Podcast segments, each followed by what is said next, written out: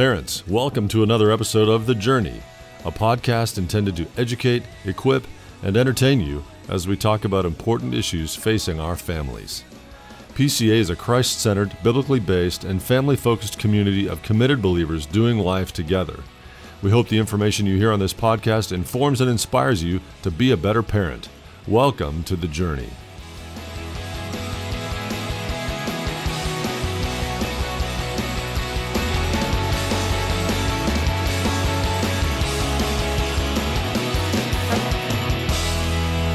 All right, parents, welcome back to the journey. This is Dan Panetti. Um, I've got um, uh, a friend, kind of a new friend, um, Hillary Morgan Ferrer. Um, you started a ministry called Mama Bear, Mama Bear Apologetics, and a number of years ago, um, our moms up at our North Campus um, read your book. Uh, and I got to be a part of that kind of experience. And as I read it, I was fascinated with um, just how you guys tackled truth, um, dealt with some of the rough issues, did it in a, in a way that was um, biblically solid, sound, full of truth, but also full of grace. Um, and so, Hillary, um, thank you for doing this ministry. Um, and uh, thanks for coming on the podcast and letting our parents know a little bit more about what you do. So, tell us uh, where did where did this ministry idea idea of Mama Bear Apologetics come from? So it was a series of several things. Uh, first off, we were, my husband and I were asked to sit in on a Bible study or, or an apologetic study at my parents' church. And we had a woman who stood up and was giving her testimony about how she had raised her kids uh, in the faith. They did Awana, that, you know, one of them rededicated yeah. his life in college. And all it took was his first boss saying, Jesus is Santa Claus for adults. And all of a sudden, it just rocked his entire world. Oh, boy. And so she had never studied apologetics. And so she just started doing a deep dive. And she said, You know, every time you come home, ask me a question, I'll research it and um, she wasn't normally an academic type personality or interested in anything sure. philosophical and so i saw that i thought that's an instinct right there what is that i was like and the word mama bear came to my mm. head that a mama bear will do things for her kids that she might not do for herself and there's this almost impetus to protect yeah. in a way that we we see that happen in the physical world, but that can happen in the spiritual world as well. So I, I saw that, and then I had another friend that said that uh, she just informed me that there was a large demographic of women out there who wouldn't read something unless it was by women for women. Mm-hmm. And I thought, oh my gosh, um, you know, first off, how are the women getting this information? But even more than that, the Lord put this burden on my heart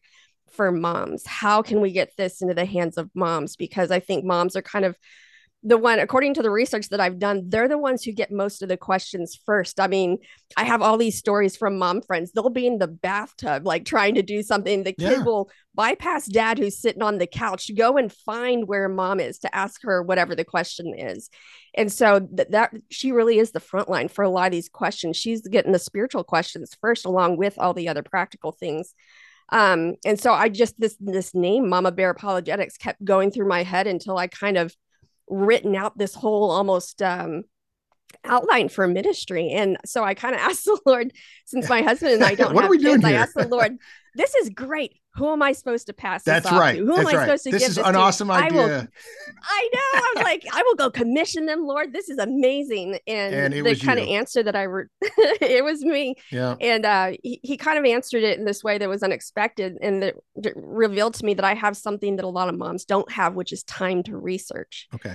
And so I consider That's, this yeah. my yeah this is your calling. I, can, I love it. I, it is my calling and if i can if i can do this for other moms then that's the best mom that i can be. Yeah. So there's a couple things um uh, you, you, said you know a lot of women won't read something else it's not w- written by w- uh, women i will say this from a dad perspective um, uh, mm-hmm. although you wrote it um, several of you ladies wrote this um, from a man's mm-hmm. perspective i read it and i loved it i thought it was fantastic um, and, and, so guys don't let the mama bear apologetics name keep you away from reading because it was really really well written mm-hmm.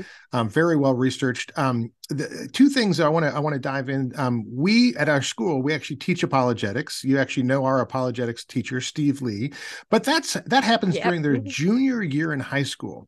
And a lot of the issues yeah. that you're talking about um, are younger students, younger children talking to mom and dad, right? As you said, taking a bath, right, in the car, mm-hmm. um, you know, just at dinner table, right? And so um, the mm-hmm. the concept of apologetics is just defending the faith or just giving answers to questions that people have.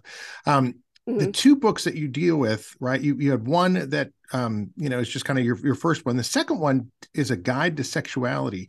Kind of tell mm-hmm. me why you sparse that out as a separate book on its own. oh, that's funny.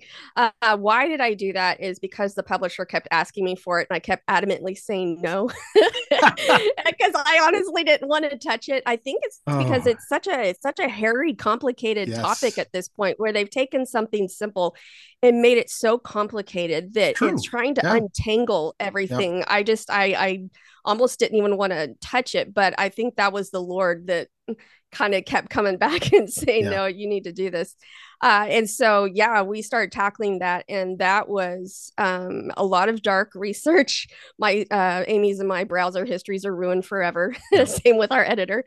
Um, but this is the kind of thing where uh, we are image bearers of mm-hmm. God. And so we've seen classic apologetics where the enemy a lot of times attacks God himself and who he is. Yep. I think what we have society doing right now is if he can't attack God directly, he's going to attack God's image bearers. Yep. And right now, I think it's safe to say we are so turned around by what it means to be human. And if that's even a good thing in some in some people's minds, that uh, this really is almost um, you have to keep taking things back a step, a step. Like, you know, it started out with just the gospel, and then what is the evidence for the gospel, and then what constitutes evidence, and then now what constitutes identity. And I've kind of narrowed it down to you really need two things in order to have a true um, a true identity. You need to have the concept of truth, and you need to uh, be able to understand words because you cannot convey a true identity, or you can't have a true identity without truth, and you can't convey a true identity without words. So even in talking about sexuality, we kept having to go deeper to find out where are the roots of the issue being planted, which was kind of yes. the the goal of the first book too is like you see all the questions that kids are having and we're saying how can we dive underneath these questions and see what seeds were planted to begin with that are actually giving rise to these questions? Mm-hmm. so in the the sexuality book we deal um, with the concept of truth and of words and just the very beginning. What does it mean to be human? What is the reason that god created um, sexuality and it's beyond just the you know the bible says that i believe it. And so we try to give things that will actually make sense to people by integrating it into their worldview not just giving them snippets of this is what the bible says. Even though we can absolutely rely on the bible it, it's um it's good to be able to integrate it into a whole to see how this fits in with all of reality. Yeah so so very true. I would say this too um your books, your resources, the, the work that you're doing um, is so integral for parents. But I wouldn't want parents to wait until their kids get too old before they start introducing. I know a lot yeah. of parents push back on, um, well, you know, my child's in kindergarten, first grade, second grade, and I don't want to introduce these topics to them. Um, and I think the reality is, is they don't understand that the world is introducing these topics to them, even the topics of sexuality. Um, in you a lot your of kids to Target, they're yes. introduced to these concepts. Exactly, they really, yeah. So you have your whole, you know, gender wardrobe type things. And so, um, mm-hmm. what would you say as far as parents who are younger? Um, you know, they've got younger age kids. Like, why, why are your resources so important for them? Yeah i i, I kind of define this in the the second book where i start talking about the concept of categories that mm-hmm. our kids like this is before they even start having the questions they're building categories yeah. for things so i would say even from our movies and our music and all that stuff just the category of i'm gonna give an example of sex it used to be like back when I was young, something uh, it, it, fit into that category, something people do when they're in love. That's right. Well, it's gone beyond that to totally. be something like I would say the movies now, it's something that you do when at the moment that you recognize that you and someone else are attracted to each other. Cause that's yeah. like the trope in the movies right now. These people that are fighting, fighting, fighting, then all of a sudden they realize, oh, I'm really attracted to you. And the next thing they do is they have all their clothes off. Um, so that, or maybe it, it's going to fit into the category that we want to recategorize that into something that is like um, uh, things that are so powerful that they need to be guarded. Mm. Okay, let's think of other things that are so powerful that they need to be guarded. What about that big dog who's not trained that's on a leash? What about nuclear weapons? What about guns? You know, like all these different things that need yeah. to have some kind of safeguard. Having keys to a car and hiding that um, anything that's powerful enough to create and destroy needs to be guarded. And then also the category of um, things that are valuable, mm-hmm. you know, things like the Mona Lisa, high art. And so we start creating these categories so that our kids can integrate what they're seeing into the world into the correct category and they can actually reject the world's categories um, and if if we can start that at a really young age then a lot of these questions will be less pressing for them when they get older uh, another example I, I, say of this, I talk about this in the discipleship workbook for sexuality. Category that they need to have is number one, uh, things that are created in God's image. And we need to show only humans are created in God's image. And they can say they're created in God's image. It doesn't matter if the person's dressed like a clown, if yep. they look like the whole alphabet soup and they're yelling at everybody, that person is created in the image of God, worthy of dignity and respect. And then Amen. we establish another category things that reflect the image of God. Excellent. And now yes. there's going to be a lot of behaviors that do not reflect the image of God. And we can even make that personal to them mm-hmm. of, well, you did this. Did that reflect the image of God? No. That way, this actually bypasses a lot of the questions that I get of how do you introduce a, a friend or a family member in the future who's identifying as same sex attracted. Sure. We've already established this category of people that are made in the image of God and things that do or do not reflect the image of God that have no bearing on our image bearer capacity. So I would say with young kids, creating these categories is absolutely imperative and helping them to think through what the world is throwing at them. And they're really, I mean, as soon as they're old enough to understand the images on a screen, that's how old we need to start start establishing these categories. Amen. That's so true. I think one of the things that your book does um, in such a great way, the whole ministry, um, is it helps parents understand that questions are coming. And if they're not mm-hmm. asking mm-hmm. you the questions, they're asking someone else or something else. Maybe yes. it's their peers, mm-hmm. which would be terrible. Maybe it's Disney. Um, or maybe it's just, you know, they're just going to the internet and they're looking for answers somewhere else. And so I love how you give the, the you know, the the power back to the parent and say, hey, listen, these are your children right? These are people that you're responsible for um, be ready for the questions. And i know there's sometimes they're going to be difficult questions and tough questions. And you know for a lot of our parents it's kind of like well i send my kid to a christian school. Aren't you answering all the questions? And it's like no matter what we do here the conversations that you guys are having at home are are 10 times 100 times more powerful and impactful in the life yes. of a student. So we want to partner with parents and have those kind of questions right? A great church wants to partner with parents right but the home the, the questions the conversation around the dinner table i think parents have kind of forgotten how powerful that can be. Yeah yeah i think just you know what do they say? If the devil can't make you bad he makes you busy. And yeah. so just um doing all these things, especially with sports, to where you don't actually have those set aside times as a family. I think probably around the dinner table sure. is one of the most powerful times that you can have for establishing your con- that contact with the kids. I think also for younger ages, you know, I can speak from experience from being a kid.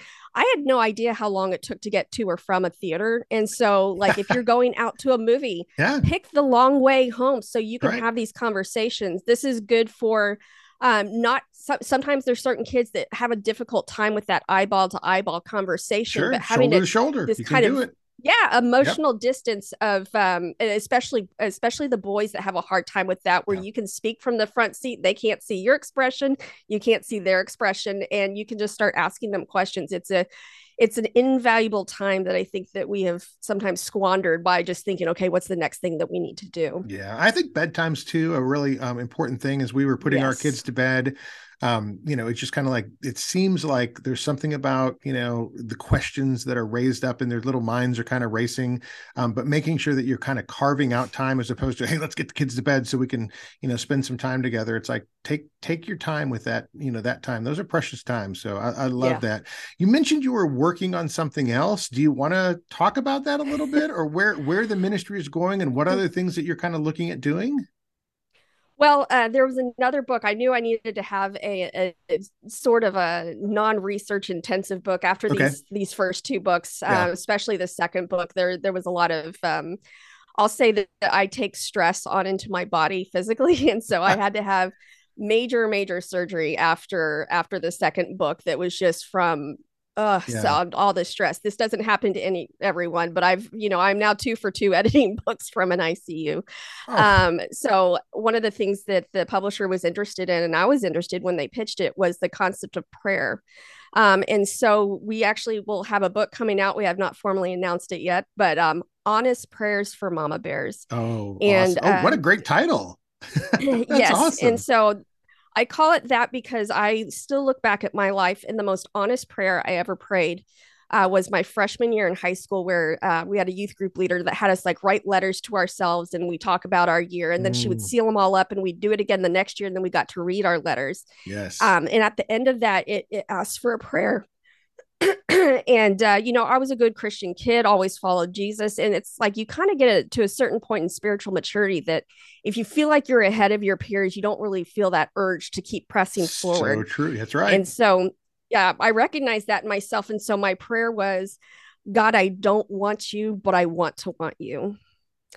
I recognized that I wasn't pursuing him. I didn't hate him, but I wasn't pursuing him. I didn't have that desire. Mm. And the rest of my life, I've seen the Lord answering that prayer. And I think it's because I was honest about where I was that he could then say, Yes, that's exactly where you need to be. Tell me where you are, and we can go from there. And so, in the prayers in this book, we're trying to make it almost give moms permission to pray what they're actually thinking instead mm. of all these really flowery prayers that they're like, I'm never going to be able to sound like that to get something gritty to get something that admits you know i don't even want to do that. I don't even want to read my bible and i want to do anything else but that sometimes um, and hopefully kind of give them permission to pray honest prayers. So um, that has it's been its own challenge actually. I thought it was going to be a lot easier than it is. Um, it's been but it's been a different kind of challenge from the heavy research books but i'm excited to be able to have to share that with moms out there um, to where they can actually be learning how to pray. Like as you've seen in both of our books, we go through the roar technique, and the final roar, the final R, is to reinforce through discussion, discipleship, and prayer. I think prayer is so imperative with the spiritual battle that is going on surrounding all these ideas. It doesn't matter if you try to input all the right information. If you don't, if you're not also clearing away this the spiritual hurdles and the spiritual um, obstacles, then um, then that the those nuggets of truth don't even have time to grow. So this is kind of looking at how can we pray through those spiritual battles as well. Yeah. So real quickly go through that roar technique real quickly for our parents. Yeah yeah. So roar stands for recognize the message offer objective discernment argue for a healthier approach, and then reinforce through discussion, discipleship, and prayer. Awesome. And so it starts out with recognizing the message with um, how, if, if it's an idea that maybe we wouldn't agree with, how would the proponents of this idea, what would they say? What's something that they would list out as these are our core tenets? Right. The offer, we added the word objective later. Um, offer discernment where a lot of times people think discernment is just pointing out everything that's wrong in something and sure. i think people just get uh, that that can become this stench of self-righteousness instead of the aroma of christ. And so in offer discernment we are um, very much saying what is the good that this person is offering? Because most lies are wrapped in partial truths. Yep. if we don't recognize the partial truth that that person is holding onto then they think i need to shout louder. We have to learn how to recognize and affirm uh, maybe an intention or maybe a problem that is going unaddressed before we can start saying, I'm not so sure if that solution is the best way. So once we have identified the good, separated it from the bad, we go to argue for a healthier approach where we say, let's look at this good intention, let's look at this real problem. How does the Bible actually address that in a way that is more uh, that is longer lasting, in a way that actually solves the problem that we're both standing arm in arm and seeing? Um, and then moving on to reinforce how do you then take this to your kids through discussion discipleship and prayer to where they understand that concept as well and they can interact with people who hold an opposing viewpoint? Yeah that's great. I love it. I love what you're doing. I love the ministry. I love the resources that you've put out. Um, your website is great for our parents to be able to visit. Um, I know you guys uh, look to do some speaking engagements every once in a while. So if you're ever in the Dallas Fort Worth areas, uh, you know, please let us know because our parents would love to come out. Uh, I'm sure and support you and see you. And um, you are a ministry, so you do need financial support. Is that a part of your mm-hmm. 501c3 just like that? And people can donate and, and be a part?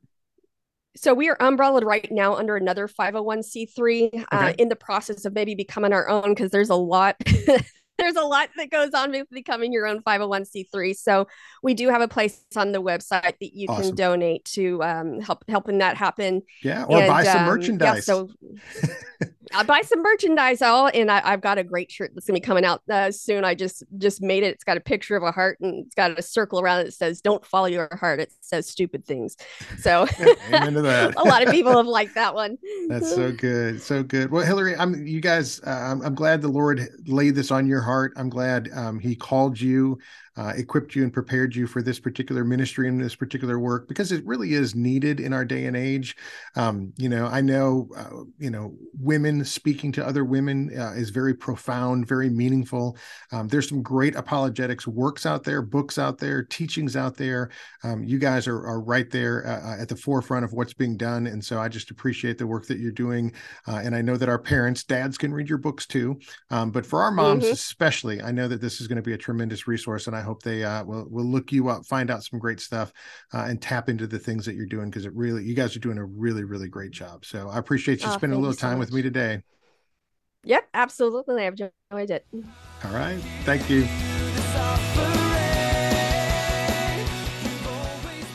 Thank you for investing the time to listen to this episode of The Journey. Please take a minute to share with friends and family who will also benefit from this valuable resource. And don't forget to rate and review this podcast on your favorite podcast app. It is truly our blessing and honor to walk with you on the journey.